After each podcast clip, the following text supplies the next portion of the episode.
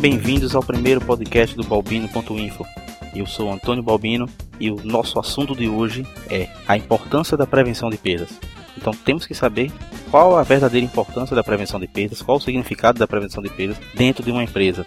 Primeiramente, devemos entender que o setor de prevenção de perdas ainda é muito jovem em nosso país. Então, vamos começar um pouquinho não debatendo muito sobre questões como é, a história, o conceito, isso aí é chover molhado. Vocês podem encontrar isso aí no Google, façam pesquisas, certo? Que vocês vão encontrar os conceitos de prevenção de perdas lá. Então a gente vai aqui simplesmente debater sobre o tema de hoje, ok?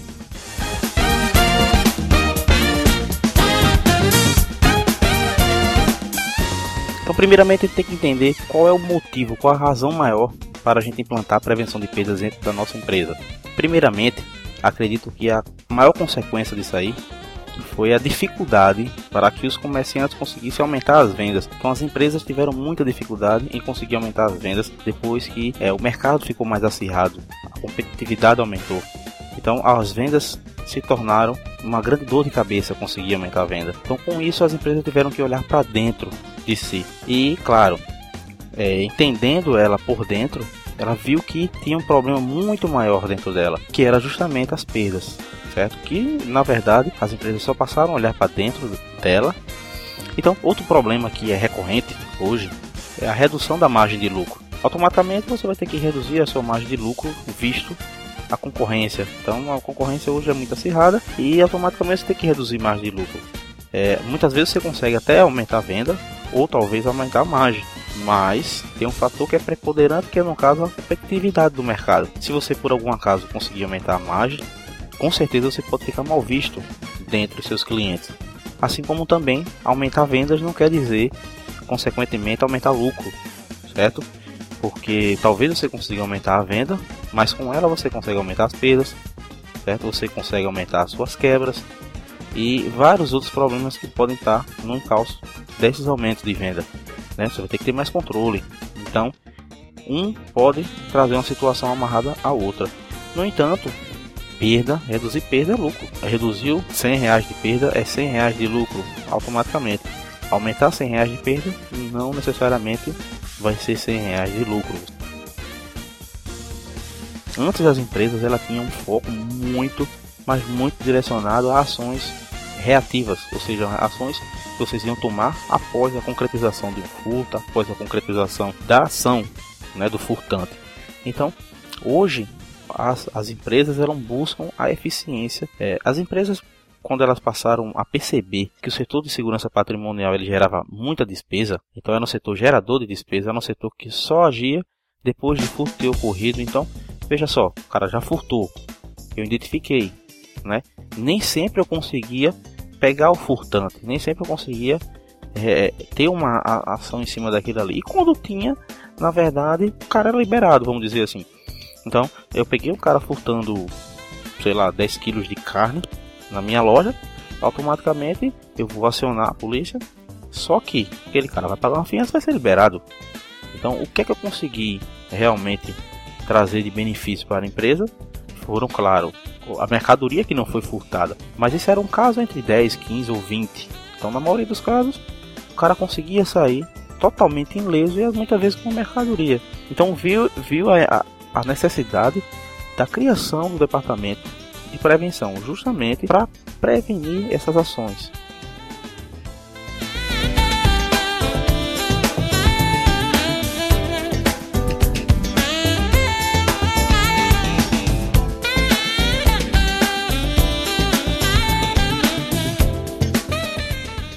No entanto, para mensurar as perdas é necessário realizarmos inventários físicos, que, no caso, é o tão falado balanço, como é conhecido pelo varejo, onde é contabilizado o estoque físico e o mesmo é comparado com o estoque contábil, que nada mais é do que o estoque sistêmico. Qual a grande preocupação com esse inventário? Primeiramente, existe o um número que ele vai estar apresentando para você. Na verdade, a importância do inventário é você ter a curacidade quanto você perdeu durante um período, certo? Digamos que o seu inventário é trimestral. Durante três meses eu tive quanto de perda? Durante esses três meses eu tive X de perdas.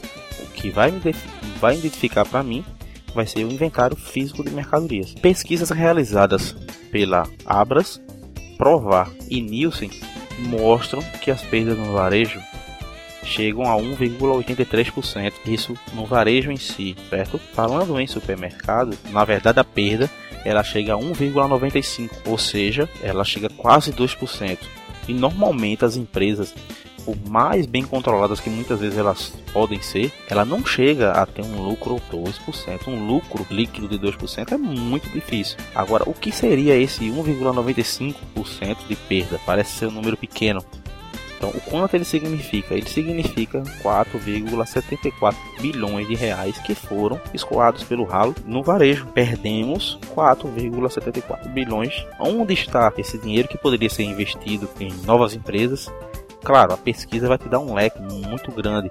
Na verdade, eu sempre digo, a pesquisa vai te dar um norte. Ela não quer dizer que ela vai ser a característica da sua loja. O fato de você ter quebrado um 95 na pesquisa não quer dizer que a sua loja está quebrando em 95. Isso que responde são as empresas que normalmente têm prevenção de perdas ou empresas que já participam da pesquisa mesmo não tendo prevenção, como vocês vão ver. São muito, muitas das empresas que não têm prevenção de perda ainda. Né? Na verdade, o bonde passou aí e, e, e o pessoal perdeu aquele bonde. No caso, o fato de você ter esse número não quer dizer que esse número é o da sua loja. Talvez o seu seja bem maior se você não tiver um controle tiveram como principais causas a quebra operacional. O que mais impactou nesse número de 1,95 foi a quebra operacional, com 33% desses 1,95. Então, 33% de 4,74 bilhões foi de quebra operacional. Erros administrativos tiveram aí 12,7%, certo? Furto externo teve 21,4%. Furto interno teve 3,1%. Fornecedores eles participaram 11,4% da sua perda. Outros ajustes, como é identificado pelo, pela pesquisa da Abras, Provais Nielsen, teve 8,11%. Então, para se ter uma ideia do tamanho do problema, a pesquisa mostrou que apenas 28% das empresas possuem área de prevenção de perdas. É aí que queremos focar. Este é um número preocupante. 72% das empresas pesquisadas não têm prevenção de perdas, o que também abre um leque para nós que trabalhamos no setor. No entanto, a falta de conhecimento da área faz com que a mesma seja esquecida pelos varejistas. É o que eu digo.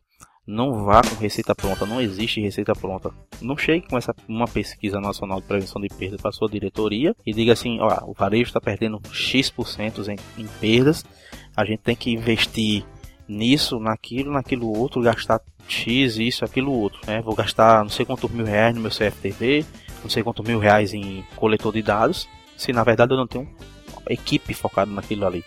Eu vou, vou comprar o melhor RP, né, que, eu, que, que eu possa pagar, mas eu não tenho uma pessoa que saiba operar aquilo ali. É importante que a gente saiba que nosso foco tem que ser totalmente direcionado à prevenção de perdas. Então, um exemplo simples, não adianta investir no que você não vai utilizar corretamente. Isso aí já é uma perda. Então, investimento errado já é uma perda. Então, isso pode se agravar ainda mais se olharmos as perdas por categoria, onde FLV tem 4,22%, que são frutas, legumes e verduras, respondem por 4,22%. Na verdade, é o que tem o maior impacto entre os setores. Açougue com 2,24%, padaria com 2,37%. Com isso, podemos identificar que a questão não é só furtos ou mesmo produtos avariados ou vencidos. Nestes três setores, o que mais impacta é a falta de procedimentos operacionais. Padronização é tudo nesses, nesses três setores é, vamos entender melhor. É, digamos que na padaria é produzido um tipo de bolacha onde não existe controle de produção. Fazer 50 bolsas de, pan, de bolacha é utilizado um saco de 50 quilos, né? Mas na verdade não existe uma receita pronta daquilo ali. O cara pode pegar aquele saco como eu já ouvi falar, pega um saco de farinha, quanto é que produz com esse saco de farinha? Ah, às vezes eu faço 48, às vezes eu faço 50, o, o profissional da área vai estar dizendo. Às vezes eu faço 35, 38. Cara, e como é a tua proporção? Como é que tu consegue achar um custo sobre isso aí? Não, sei lá, eu vejo quanto é que deu os ingredientes e, e vejo quanto foi que se vendeu. Mas a tua perda é contabilizada, ou seja, o produto que não é vendido, ele é contabilizado? Não, é jogado fora. Então, e aí? Como é que vai identificar isso aí? Vai estourar no teu inventário, entendeu? Quando estourar no teu inventário, tu vai sair feito um louco procurando alguma ação corretiva para aquilo ali, mas não vai ser uma ação preventiva. Então, você vai correr atrás do que estoura. O mesmo acontece, pessoal, quando é no açougue. Eu acho que o açougue é, é crítico para quem trabalha no varejo. Hoje em dia, muita gente está industrializando a questão da padaria. Então, isso aí para muitas empresas hoje não é o maior problema. Então, hoje você já comprar um pão congelado, você já comprar massa para bolo congelada, você já compra coxinha congelada, você já compra tudo industrializado e você simplesmente assa ou prepara na sua loja, diminuindo primeiro riscos de manipulação de produto né, dentro da sua loja, sem, sem a necessidade de uma padronização nessas questões, no caso de você ter um, um, boas práticas de manipulação e vários outros procedimentos nesses setores. Claro que nos procedimentos que serão necessários, como a questão de você assar o pão, assar uma coxinha, tá? Dessas boas práticas. Mas, no entanto, não vão ser tão rigorosas como se você estivesse produzindo. Então tem, tem esse diferencial. E você comprando, também tem a questão do custo. Você vai ter é, o custo daquele produto. Então, se você compra uma massa para bolacha, você vai ter um custo daquele produto. Você não vai gerar, você não vai criar o custo, você não vai fazer receitas. Você já vai pegar o produto pronto entendeu? No caso, você não vai fazer, você não vai comprar matéria-prima, você vai comprar o produto acabado para vender diretamente. Então, essa é a grande importância de você ter, você muitas vezes padronizar e terceirizar, se for necessário. Se você não consegue padronizar, terceirize. Isso é uma frase que eu sempre digo, cara, tu não consegue padronizar, o custo vai ser alto, então vamos para caneta. Se terceirizando vai ficar, vai ser melhor para você, então vamos terceirizar. O que a gente quer é lucro. O que a gente quer não é fazer o bonitinho, não é criar dentro da, da loja, não é fazer um bolo bonito na minha empresa, se não, cara, gaiola bonita não dá comer a canário. Então, voltando à questão do açougue, o açougue, diferentemente do, da questão do pão que você ou, ou outros tipos de salgado que você pode estar tá comprando já pronto, a carne ela não é tão bem aceita quando você compra ela pronta, principalmente para quem está no interior. Então o pessoal gosta de ver a carne né? Gosta de escolher como vai querer a carne e muitas vezes não pegam aquela carne já processada, as carnes que já vem pronta da, das grandes empresas, dos grandes frigoríficos. O grande problema já começa quando você recebe a peça de carne. Então, quando você recebe aquela peça de carne para produzir os seus cortes, se você não tiver um padrão no recebimento e receber aquela carne, primeiramente, de uma origem segura, então tem vários abatedores clandestinos, vários criadores clandestinos que, no caso, pegam a carne em péssimas condições, manda matar porque ele está em péssimas condições, ele quebrou uma pata, muitas vezes se machuca, quebra uma cerca e é atropelado, então vários problemas como esse, então já pega uma carne de má qualidade. Digamos que você recebeu a carne sem padrão, ou seja, veio carne, vamos definir, veio boi com 15 arrobas, veio um boi com 20 e veio outro com 22 arroba, ou seja, uma peça de traseiro veio com 60 kg, outra veio com 89. Como é que eu vou fazer o rendimento da minha carne? Como é que eu vou ter um processo que é chamado também de desossa seguro? Como é que eu vou saber realmente quanto eu vou ter de osso naquela peça? Quanto eu vou ter de pelanca? Pó de osso? Tudo isso tem que ser contabilizado. Porque enquanto você tira de um traseiro uma peça como filé, como picanha, você também vai ter teu osso. Você vai ter a pelanca, o pó do osso também, que vai estar dentro daquela tua carne. Isso é o rendimento. Sendo que você tem que se lembrar do seguinte: se você receber a carne errada, não tem rendimento que dê certo. Porque se você fizer um rendimento com uma peça padrão de 18 arroba, né, uma peça com 60 e poucos quilos de, de traseiro e de dianteiro com 50 e tantos quilos, vamos dizer assim, automaticamente tu vai ter um padrão. Se você não receber a peça é, por exemplo, eu, eu, determino que a minha peça de traseiro vai tem que ter entre 65 e 70 kg e a minha peça de dianteiro entre 55 a 60. Então eu tenho que receber nessas condições. Se ele não tiver nessas condições, ele tem que voltar, certo? Então também tenho que ter o, o, os critérios mínimos. A carne tem que ter tem que ter passado e tem que ter um selo de inspeção. A carne tem que ter o selo de inspeção, seja municipal, estadual ou federal. Isso são requisitos mínimos para que você tenha esse controle. Até porque, quando a gente trabalha com boi quente, o que seria esse boi quente? Você que recebe gado direto dos abates, foi abatido e foi direto para sua loja, você vai ter outro problema, que é uma coisa que eu chamo de quebra do gancho. É a quebra do boi, né? Quando ele está perdendo líquido. Você sabe que o boi vai perder líquido então, de um dia para o outro, meus amigos, o boi ele vai quebrar 2,33% no mínimo da sua peça. É enorme a perda. Então, se você recebe, no caso, mil quilos de carne, você sabe que 23 daqueles, daqueles mil quilos que você recebe por semana vai embora. Você nem vê. Vai embora só do teu sangue, só no, na, na quebra dele, na, no líquido que vai perder. Então tem essa conta na sua cabeça. Outra coisa importante é que a questão de, das condições que vai estar sendo utilizadas para a manipulação daquela carne também é muito importante, que aquilo afeta diretamente o produto.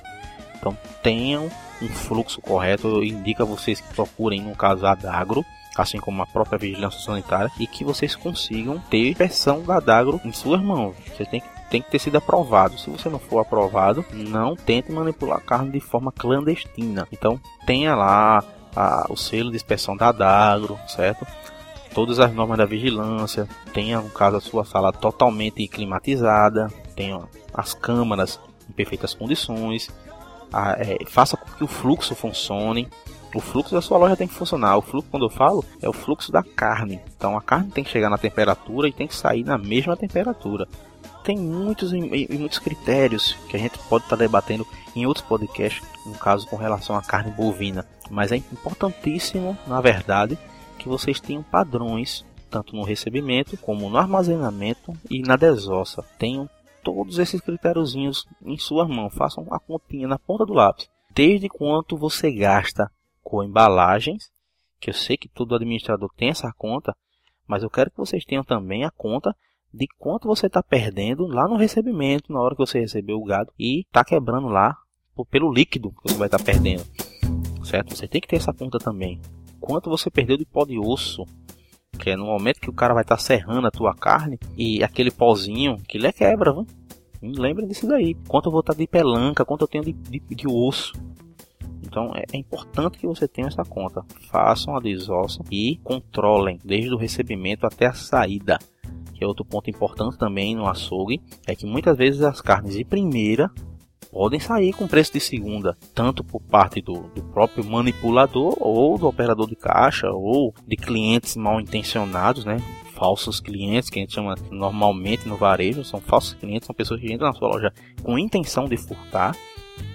O setor mais crítico, eu diria até que é muito difícil você ter um controle absoluto nele é o de frutas, legumes e verduras, muito chamado também de hortifrutos. Saibam do seguinte, vocês vão estar trabalhando com mercadorias que elas estão vivas ainda. Então, tu vai receber um tomate hoje, se você não receber ele em boas condições, garanta você que amanhã ele não vai estar. Então, é, você não pode receber uma mercadoria que não esteja em perfeitas condições para que sejam vendidas, para que você tenha mais dias úteis daquela mercadoria. Eu aconselho primeiramente que você nunca, nunca mesmo, faça estoque de hortifrutos por mais de 3 dias.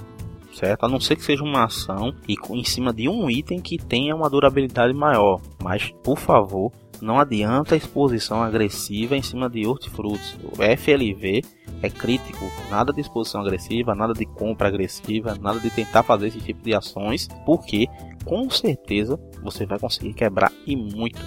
Quando for para a ponta do papel, é, você vai ver o problema que você vai estar na mão. Então, o hortifruti você também tem que começar na origem. Na verdade, todos os produtos você tem que começar na origem. Tudo que você for comprar, você tem que saber de onde está vindo, como está vindo, certo? Ou seja, onde, de onde está vindo, como ele é cultivado, o transporte que ele está vindo para sua loja, se é o transporte adequado, as embalagens que são utilizadas estão adequadas, sejam aquelas caixinhas, no caso trazer tomate, se aquilo ali é adequado, se aquilo ali é inspecionado, se aquilo ali é liberado para ser utilizado, até o recebimento. O fluxo não começa no recebimento, o fluxo começa na compra. Entendam isso aí. O fluxo começa nas compras. A pessoa que for comprar, ela tem que saber a origem do produto para que esse produto tenha uma procedência garantida na hora do recebimento. Já no recebimento, a pessoa que recebe aquela mercadoria, ela tem que conhecer. Então, se você, eu vejo muito um conferente que não sabe qual é o produto que ele pode receber em estado de maturação ou qual é o produto que ele não pode receber já maturado, ou seja, já em ponto de consumo, né? Por exemplo, se você receber um melão em alto estado já de maturação, ou seja, bem maduro, garanta você que você vai chegar, vai, vai conseguir perder metade daquilo ali. Já se você, no caso, receber uma tomate é, muito madura, também você vai perder. Então, então tenha, tem que ter o controle, o cara tem que conhecer do que ele vai receber. Tenham, no caso, uma tabela indicando o conferente quais são as condições para receber cada mercadoria, de temperatura, como é que está a aparência do produto, se está bonito, se está brilhante, se está vivo. Então se a tomate estiver muito verde, não receba. Não pense que ela vai ter mais vida útil. Na verdade, talvez até ela estrague, porque ela não vai, vai amadurecer corretamente na sua loja. Então receba tudo no padrão. Não receba de maneira nenhuma mercadorias onde as caixas estão mal higienizadas, estão muito sujas e até a mercadoria fica fedendo. Não recebam mercadoria desse jeito. Não recebam também mercadorias que esteja queimada, que tenha pequenas marcas de queimadura nela, pode dizer assim. Que mercadorias ela podem queimar? Não recebam arranhadas, como muitas vezes a gente pode estar recebendo uma goiaba, né, que ela vem um pouquinho machucada, arranhadinha. Não receba, porque aquilo ali o cliente não vai comprar. Eu, eu digo sempre assim: receba o que você compraria. Você compraria essa tomate que chegou furada, que a gente chama bichada? Você, você compraria esse tomate? Ou você escolheria a melhor? Pense da seguinte forma, como se você estivesse comprando, escolhendo para você mesmo. Esse controle no recebimento é importante. Pese a mercadoria, todas as mercadorias que chegar, pese elas para ver se está batendo com o peso que está vindo na nota fiscal. Na hora de expor, saiba expor a mercadoria de forma a ser atrativa. Você não precisa fazer grandes exposições, use fundo falso, não faça grandes exposições. Porque a mercadoria que vai estar tá embaixo vai estar tá com uma temperatura alta, vai fazer com que ela madureça mais rápido e se estrague ali embaixo, certo? Tei um profissional da área dizer que o principal agente de prevenção de perda são as moscas. Aquele mosquitinho que fica em cima lá da tomate, ele está indicando que ali tem tomate estragada. Corra até lá e as retire. Porque uma tomate estragada, ela estraga as outras que estão ao redor, certo? Então as outras que vão estar ao redor automaticamente vão ser estragadas também. Outro ponto importante, tem uma tabela nos caixas atualizada com imagens, nome do produto e PLUs, são os códigos internos da sua empresa. Já como o produto não tem um código de barra, ela tem que ter um código interno. Tenha isso tudo anotado lá. Vamos partir para a seguinte situação. Sabemos que a, a nossa perda nacional é de 1,95. A gente sabe que 72% das empresas elas não têm previsão de perdas, então apenas 28% das empresas têm. Mas é o seguinte: o que será que as empresas estão buscando para evitar as perdas? Onde elas estão investindo? Com relação a, a equipamento, 40% das empresas elas investem em CFTV. Então pensou em prevenção de perdas, opa, CFTV. Veja aí a visão da segurança patrimonial. É uma visão de segurança, é uma visão que pode ser tanto reativa como preventiva, porque você pode agir preventivamente utilizando as câmeras. Enquanto o cliente está dentro da tua loja, você pode estar tá utilizando de algumas ações, principalmente se ele for um furtante, claro. Normalmente as empresas pensam primeiro no CFTV, que é o circuito fechado de TV, onde ele faz todo o monitoramento. Agora, primeiramente, não adianta botar câmeras, sem câmera dentro da loja, botar um CFTV top e não ter quem faça o acompanhamento. Tem que ter uma pessoa para monitorar lá, viu? Prepare uma pessoa, qualifique ela e coloque ela para monitorar. Não adianta investir se você não vai ter uma pessoa lá para acompanhar. Aquilo não pode ficar só de enfeite, não. Se for ficar em defeito, meu amigo, é melhor não colocar. Então é melhor você ter 10 câmeras, onde você tem uma pessoa para acompanhar, do que você ter 100 e não ter uma pessoa para acompanhar. Então invista um pouquinho menos, pense na questão quanto você vai ganhar com aquilo ali. Alarme de acesso, né, que são os alarmes que a gente tem na loja, seja ele com sensor, infravermelho ou outros tipos de alarme que existem, ele vem com 31%. Né. As empresas têm que ter um CFTV, claro, como eu disse a vocês, claro, com uma pessoa monitorando e tem que ter os alarmes, até porque tua loja vai estar fechada durante a noite. Muitas vezes tem loja que não tem um segurança, né? E elas dependem unicamente daquele sistema eletrônico de segurança. Então, para isso, o alarme é importantíssimo. O uso de coletores de dados também está entre os três principais, que ele está com 22%. Esses coletores de dados são muito utilizados no inventário. Ele dá mais eficiência. Você não precisa estar tirando um, o produto né, como era feito antigamente, você contava, botava a etiquetazinha, colocava num carrinho, levava até o checkout para registrar aquela mercadoria no inventário. Agora não, você vai com o coletor, você é que vai na seção com o coletor e não precisa tirar a mercadoria de lá. Contou e coletor, contou e coletor. Outro investimento também que as empresas estão fazendo são em cofres boca de lobo. São os cofres que a gente utiliza na tesouraria e onde no qual você só coloca a banana ou no caso malote, como algumas empresas chamam, e na verdade no outro dia a tesoureira vai até lá e, e os retira, né? Claro que isso é importante que você tenha logo acima dele assim um, um, uma câmera, né, para identificar. É importante também que a pessoa quando for colocar aquele malote, ela mostre realmente o malote, se tiver que é importantíssimo que tenha uma numeração, certo? E essa numeração cada dia tem que ser uma numeração diferente, um documento diferente, não pode ser o mesmo. E automaticamente você mostra e o coloca dentro do cofre boca de lobo. Então, outra coisa importante também que muitas empresas estão utilizando e é ótimo, isso é muito bom, que é o monitoramento eletrônico de frente de loja. O que seria isso? É aquele é um sistema que você automaticamente se controla o que o operador está passando no seu caixa. Se por algum acaso ele subescanear um produto, automaticamente aparece na, no monitor de monitoramento na central que um produto foi subescaneado ou talvez tenha sido subescaneado, porque às vezes acontece o que são dois itens iguais, algumas empresas acabam que deixando com que a pessoa some aqueles itens, ou seja, são três ou dois itens, ele dá lá um atalho, bota a quantidade e passa dois ou três produtos. Então você pode, no caso, isso pode parecer um subescaneamento, mas na verdade não foi. Mas para isso tem um monitoramento. Então você tem que ver e confirmar se realmente foi passado ou não aquela mercadoria. Eu acho muito bom esse sistema, porque você identifica o problema e boas part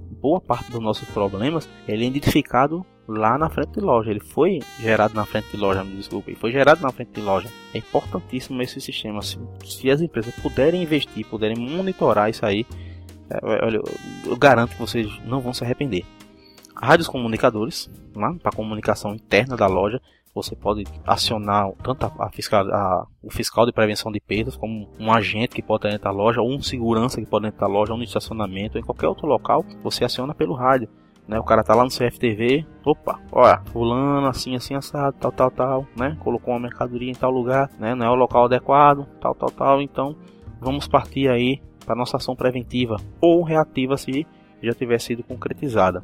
Entre, esse, esse, entre os investimentos também tem é, lacradura de sacola, caixas acrílicas, correntes para dispositivo de fixação, etiqueta eletrônica e várias outras questões que são um pouco menores né, em termos de importância. Então vamos passar agora para as soluções de controle de processos. Aí é onde eu digo que é a parte mais importante na prevenção. Processos tenha processo bem definido. 45% das empresas, pessoal, 45% das empresas, eles têm controle de operação de troca. Que controle é esse? É o cliente, você ter uma norma mesmo para a troca. O cliente ele tem que trocar a mercadoria em tantos dias. Claro, isso seguindo de acordo com o Código de Defesa do Consumidor, o CDC, né? Você tem que seguir aquilo ali. Mas digamos que você tem X dias para trocar a mercadoria você tem que levar um cupom fiscal, certo? Você tem que levar a mercadoria em tais condições, certo? Então isso aí é importantíssimo. A operação de troca é um grande ralo de perda. Então tem um acompanhamento na operação de troca, principalmente pelo por ter muita gente que se utiliza disso aí para tentar se beneficiar, tanto dentro como fora das empresas. A questão de, do controle de recebimento é, 43% das empresas investem muito no controle de recebimento. Então veja só, um é nas trocas, que é no caso na frente da loja, e outro é no recebimento, podemos dizer 43% e outro com 45%. Controle de mudança de preço é outro termo importante, com 38%. Checagem do lixo, você realmente verifica o seu lixo, você vê o que é está sendo jogado, o que é está sendo descartado na sua loja. 36% das empresas que responderam à pesquisa, é, elas, elas verificam. Controle de anulados e cancelados, isso aí é importante. Então, digamos que na sua empresa você tenha um alto índice de cancelamentos, né?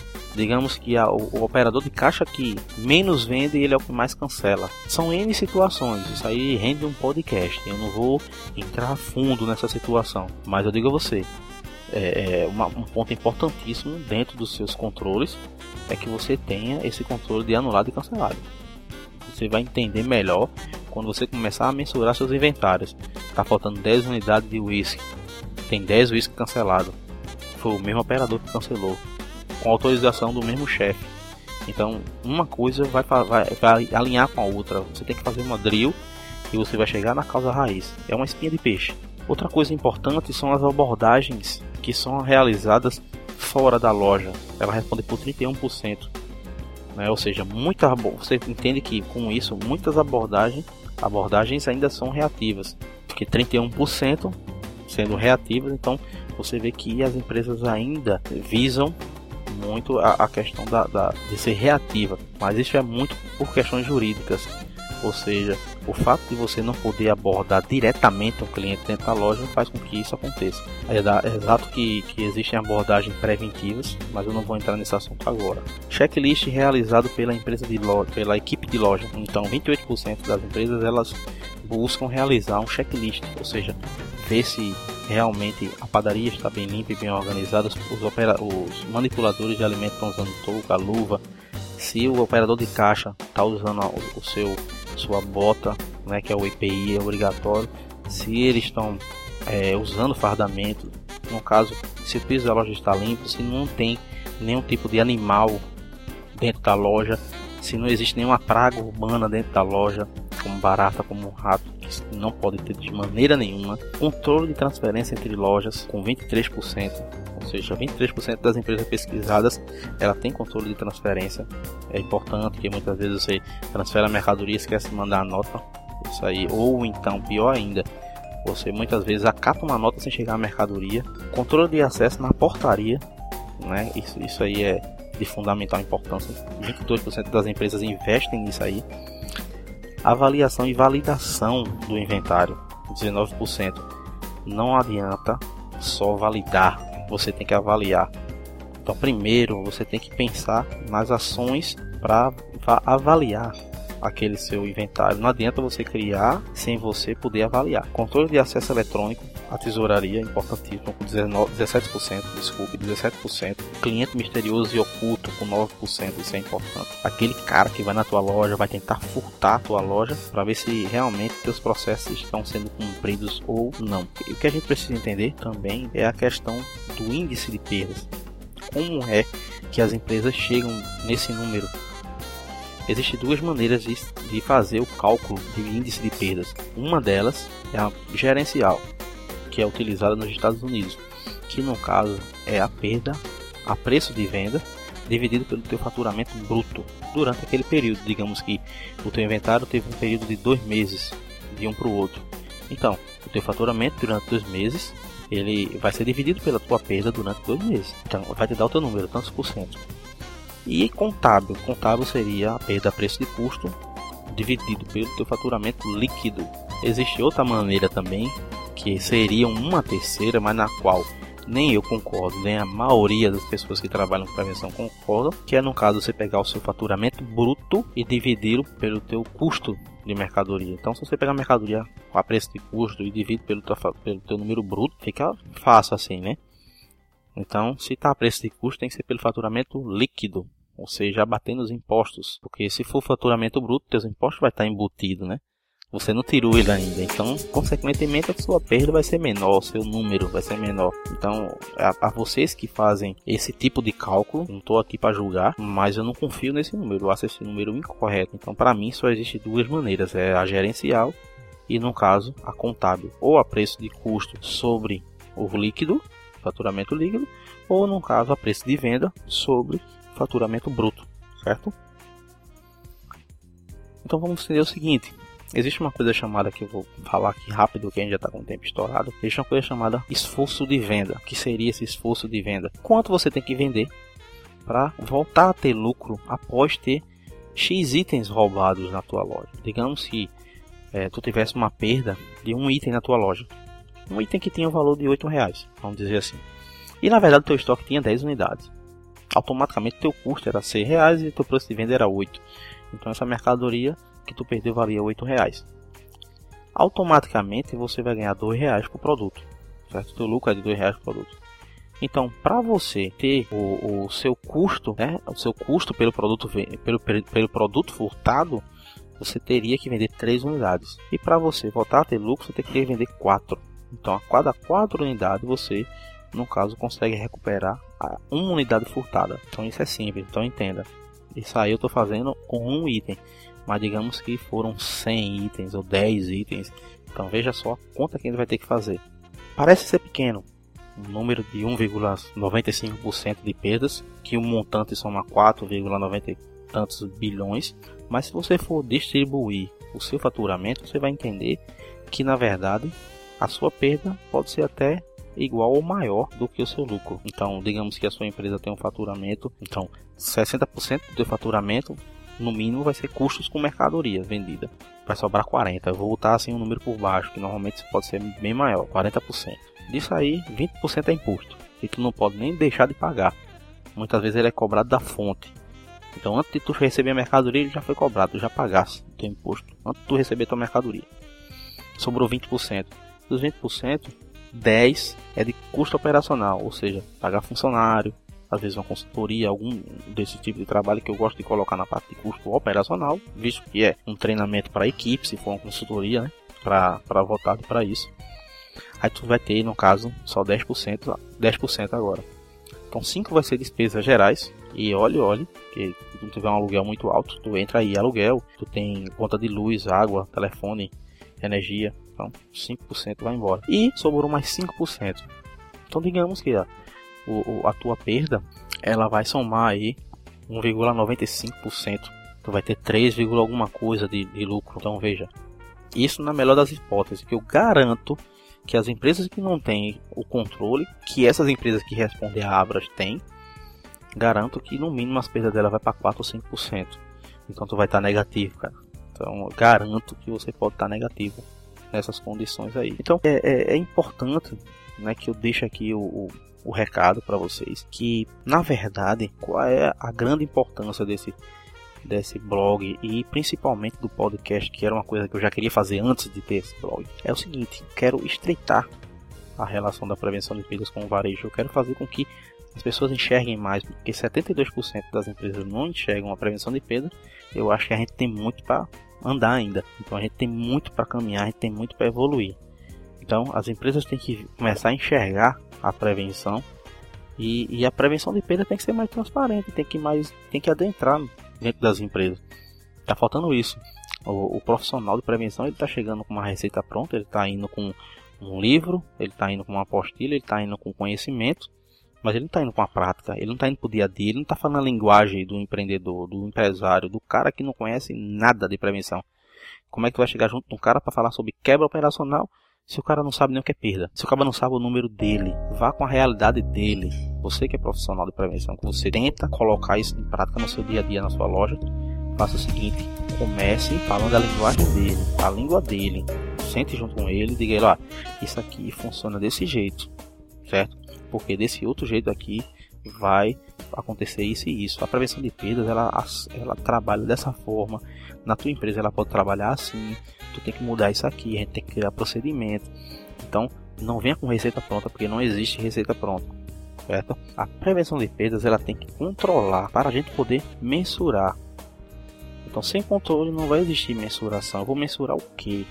Mas se eu não criei controle, se eu não tenho procedimento, você tem que ter também, gente, o seguinte, esse é o último, meu último recado. A tua perda, ela tem que ser somada com o teu investimento. Digamos que tua perda atual, tua perda anterior foi de 10 mil.